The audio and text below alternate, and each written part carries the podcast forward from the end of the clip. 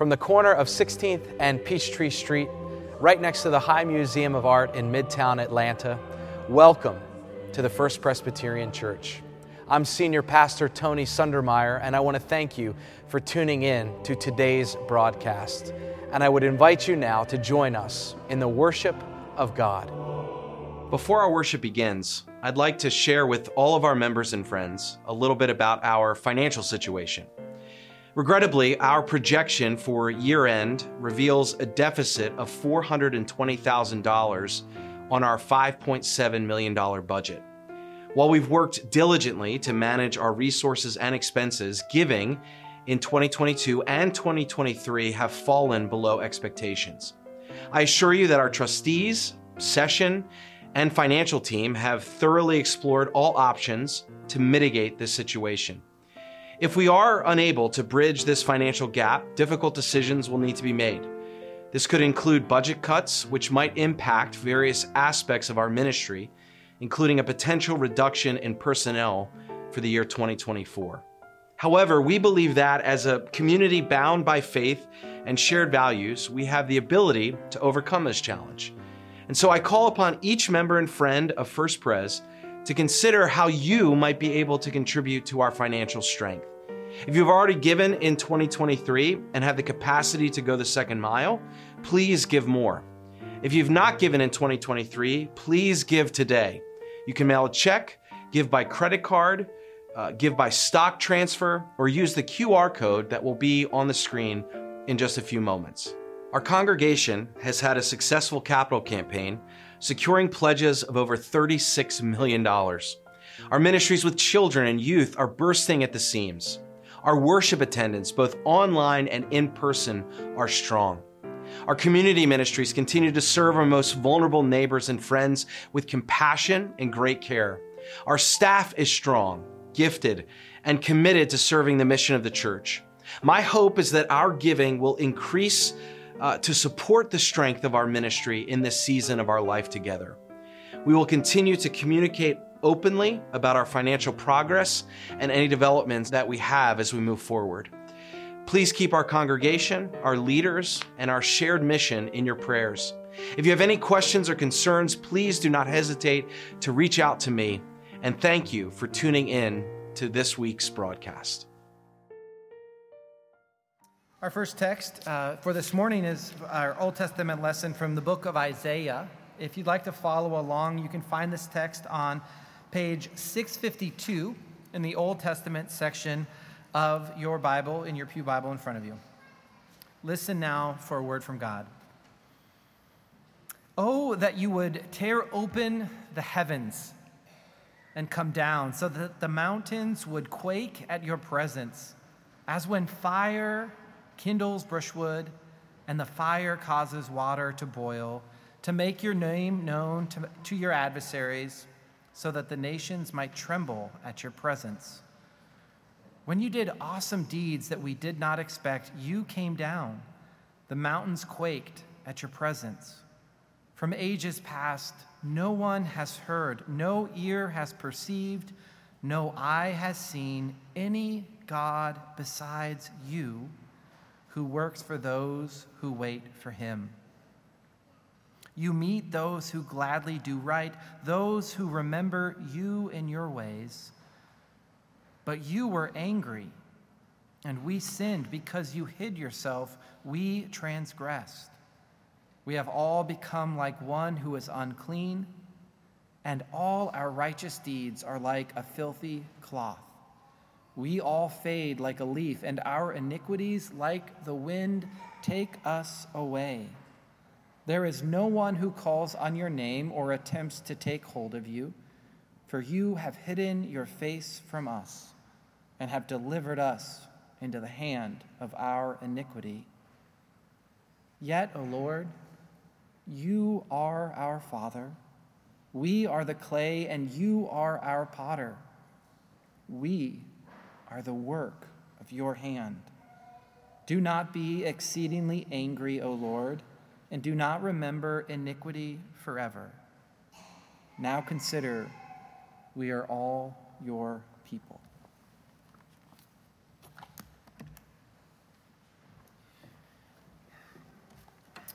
Our second text uh, this morning comes from the Gospel of Matthew, the 25th chapter. Continue to listen to God's word to you and to me. Then the kingdom of heaven, says Jesus, will be like this Ten bridesmaids took their lamps and went to meet the groom. Five of them were foolish, and five were wise. When the foolish took their lamps, they took no oil with them, but the wise took flasks of oil with their lamps. As the bridegroom was delayed, all of them became drowsy and slept. But at midnight, there was a shout Look, here is the bridegroom. Come out to meet him. Then all those bridesmaids got up and trimmed their lamps. The foolish said to the wise, Give us some of your oil, for our lamps are going out. But the wise replied, No, there will not be enough for you and for us. You better go to the dealers and buy some for yourselves. And while they went to buy it, the bridegroom came, and those who were ready went with him into the wedding banquet, and the door was shut. Later, the other bridesmaids came also saying, Lord, Lord, open to us. But he replied, Truly I tell you, I do not know you. Jesus said, Keep awake, therefore, for you know neither the day nor the hour. This is the word of the Lord. Thanks be to God. Would you join me in prayer? Lord, break open uh, this word afresh to us this day, especially as we begin this sacred journey of Advent. May it be something more than just a, uh, an on ramp to Christmas. May it take on a life of its own in our life. And so, would you open us to what it means to keep watch, to stay awake, and to recognize that your presence is with us even now, and that that very presence, by grace and by your Spirit, is making us into new people. It's this we ask in Christ's name. Amen. We're starting a sermon series uh, for this season of Advent uh, called Repeat the Sounding Joy. What we're going to be doing is taking three Advent hymns uh, and one Christmas hymn on the fourth Sunday of Advent, because that is Christmas Eve.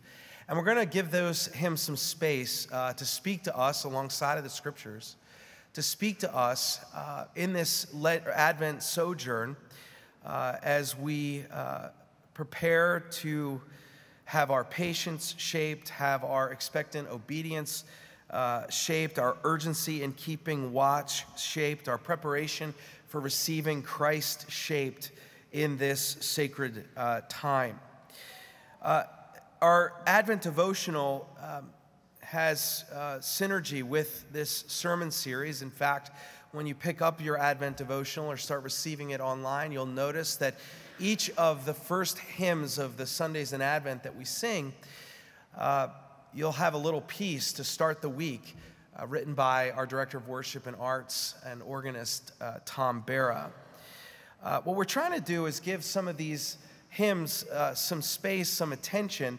Um, it, may not be lost on you, but there's only 26 uh, Advent hymns in the Glory to God hymnal. Uh, Advent's four weeks long. Christmas is about 12 days long, and there's 50 Christmas hymns.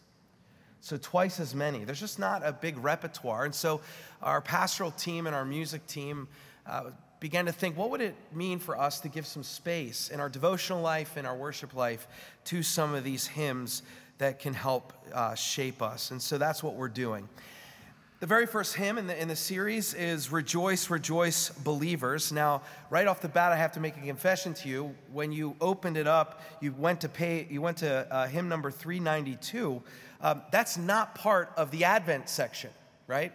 Uh, in fact, in our hymnal, in our songbook, uh, this first hymn, Rejoice, Rejoice, Believers, is not part of the uh, Advent repertoire.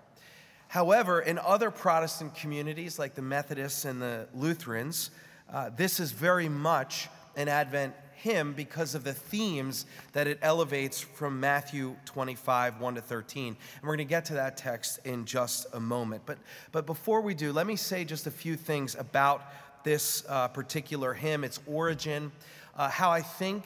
Uh, the context in which this hymn was written, how it has uh, some synergy with with our context today and some of the themes that are elevated out of this genre of hymn writing that uh, I think shape help shape our faith. So this hymn uh, finds its genesis in something called the Pietist tradition, which uh, emerged in the late 17th and early 18th century in continental Europe. Um, pietism, you may have heard of it before. For those who haven't, it, uh, it's a way of understanding the faith, a way of being Christian that focuses on the ethics and the morals and the standards of the Christian life. Uh, it, it's a way of thinking about the Christian life in terms of not just what we believe, but how do we behave? How do we show up in the world as witnesses of this great good news that God is with us and for us in Jesus Christ? Pietism actually emerged in a very dark time in religious political history. It emerged in the shadow of the 30 Years' War. For those historians, you know exactly what that was all about. For those who don't remember sophomore year history, uh, this religious political conflict in Central Europe spanned three decades, 1618 to 1648, and claimed the lives of four and a half to eight million people. And the conflict, sadly, was simply an extension of the struggle between the Protestants and Catholics, a struggle that began 100 years prior when Martin Luther pinned his 95 Theses on the Wittenberg Cathedral door, uh, thus creating a revolution in Christianity and also in the world. And so the Pietists, who were part of Calvinist traditions, Lutheran traditions, and, and other uh, Christian traditions during that time, the Pietists were looking for something more than the witness that was offered by the church in those previous 30 years. Violence and death, antagonism, three decades of darkness in the Christian community. And the Pietists believed that there was more, that there should be more to our standard of Christian faith and practice, that we should care about how we treat our neighbors, that we should care about our inner life with God, and that that should shape how we see ourselves in the world as witnesses and bearing testimony. They wanted to move beyond the violence and, frankly, unchristlike behavior from those in the established churches of Rome, Calvin, and Luther. So during this time, there was a bunch of theologians and pastors who were preaching and, uh, and, and thinking in these ways, but there were also great hymn writers uh, because what we sing and what we say is what we believe.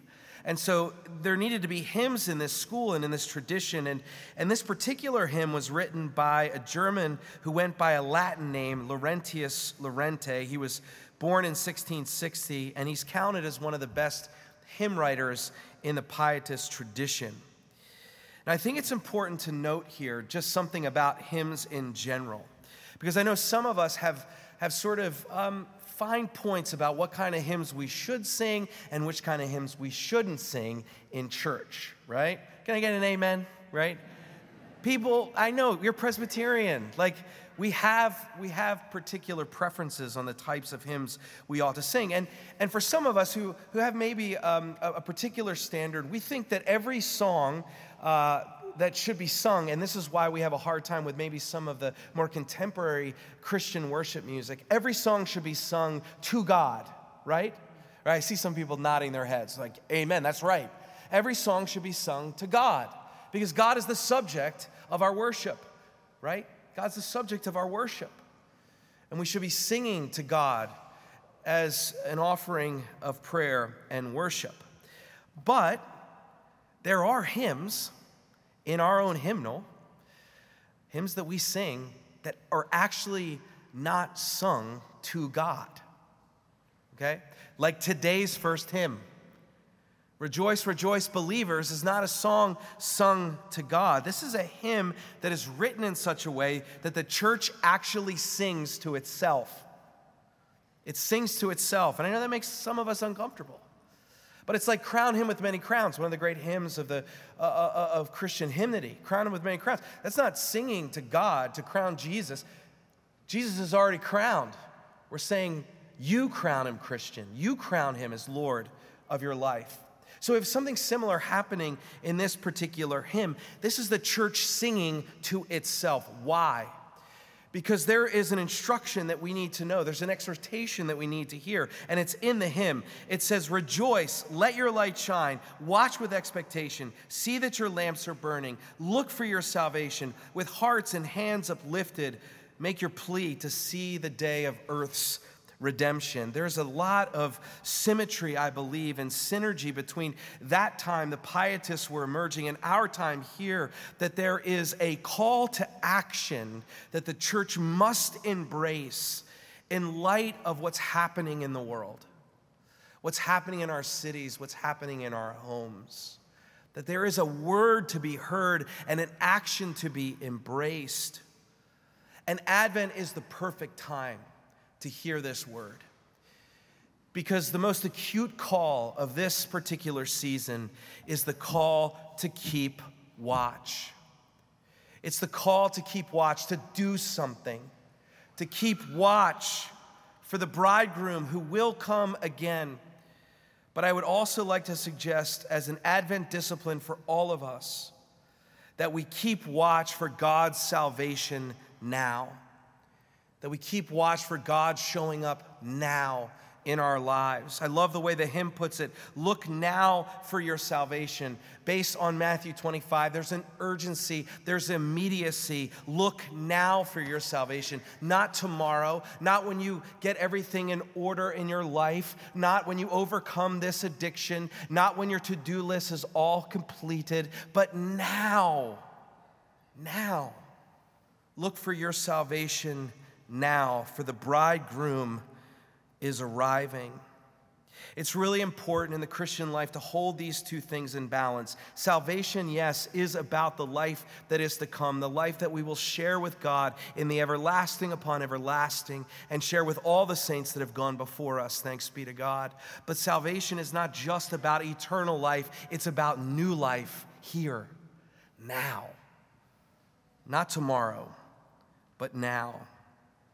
So we're called to keep watch for the now, for salvation showing up right smack dab in the middle of our lives. A salvation that will change us, that will remake us, that will remodel us, that will redeem us, reform us right now.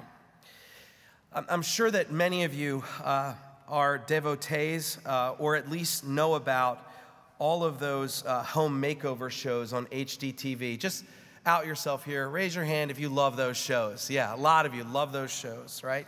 Shows like Fixer Upper, uh, Restored by the Fords, uh, Property Brothers. They're all programs, right, that focus on transforming and renovating homes, right? Often with the goal of improving, improving rather the aesthetics and the functionality and the overall design of these uh, homes. And they all follow the same pattern, right? They get these experts in uh, to renovate the home, redo the home, uh, and they have a time period they have to do it in and a budget. And there's always some sort of drama with a faucet or something.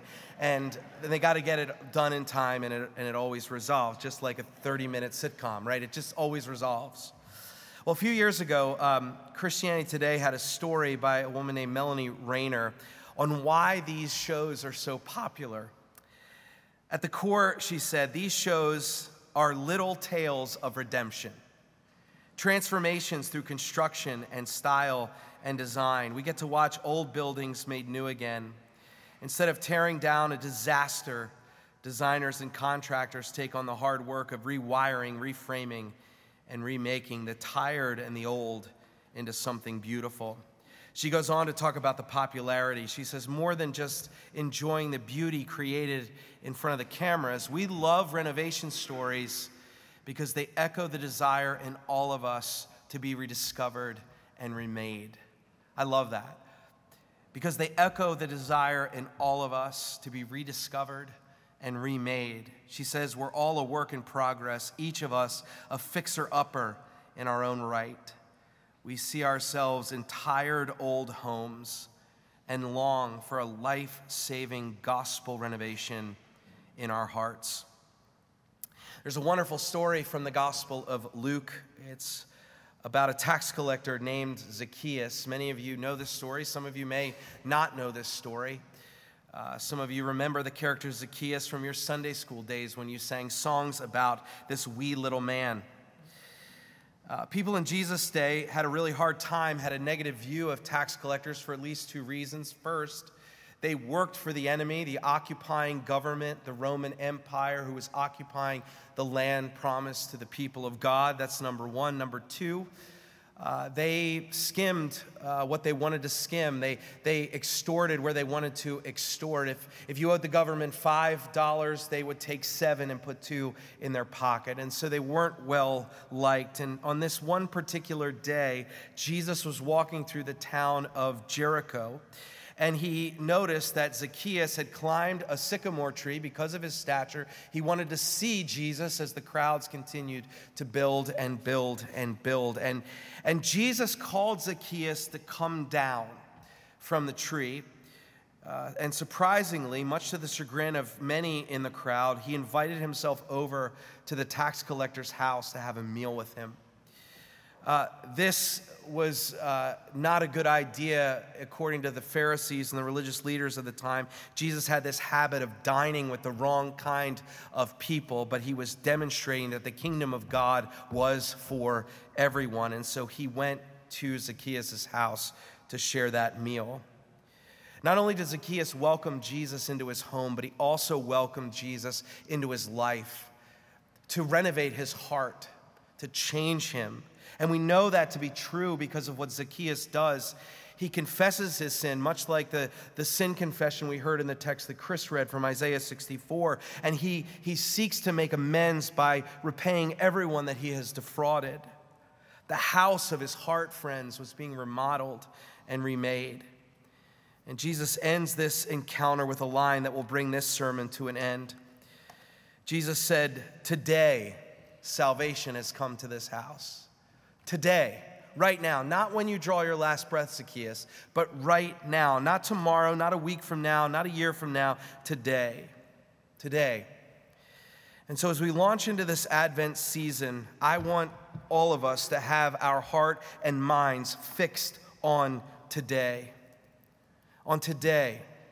Salvation is coming today. It can happen today as you confess your sins to God and find them forgiven and find yourself released from the grip of shame. It can happen today as the burdens you bear are taken off of you by the grace and mercy of God. Where you may find yourselves released from the grip of fear. It can happen today when your stony hearts learn to bleed love the love of God and the love of neighbor and love for yourself. It can happen today when you're honest about the anger and bitterness that you carry that God can and wants to release you from. It can happen today even though your body or mind is failing it can happen today that you find yourself more spiritually ready than ever before to face what's in front of you. It can happen today, even as you wait in the dark, even when you forget the oil, and we often forget the oil, even when we run out of the oil, and we often run out of the oil, even as we've spiritually fallen asleep. Christ can wake us up today. It can happen as you welcome Christ into your life for the very first time or welcome him again in a new way so that he can redeem, reform, and remake us. So, this Advent journey, let it be today. Let it be a moment for today, to keep watch today for what God wants to do in your life and in my life to make us new, so that we all can say, Rejoice rejoice, believer, rejoice. Amen.